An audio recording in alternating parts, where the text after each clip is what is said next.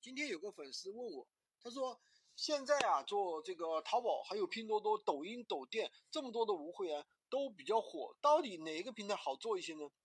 其实这个无会员啊，从淘宝诞生以来就有无会员这样一种模式。因为最开始，比方说我们去阿里巴巴上进货，然后呢放到这个淘宝上去卖，这本身就是一种无会员，对吧？阿里巴巴还提供了我们一键下单，然后呢去同步分销的这样一种功能，对吧？其实这个呢，现在做无会员的，我们给它放大了，我们不单单的从阿里巴巴去采购了，我们更多的从拼多多上面采购，搬到淘宝上面去卖。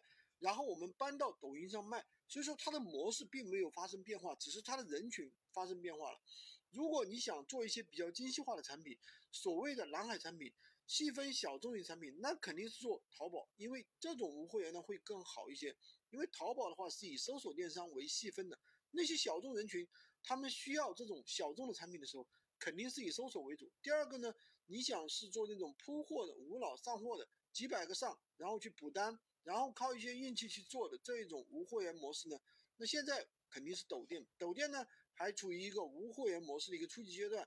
如果你是一个新手，没有做过电商，啥都不会，那我还想赚点小钱，那我肯定推荐你做闲鱼无货源。闲鱼目前来说是难度最低、投入最小、成功率最高的一个平台。所以说，根据你自己的情况是去选择。喜欢军哥的可以关注我，订阅我的专辑，当然也可以加我的微。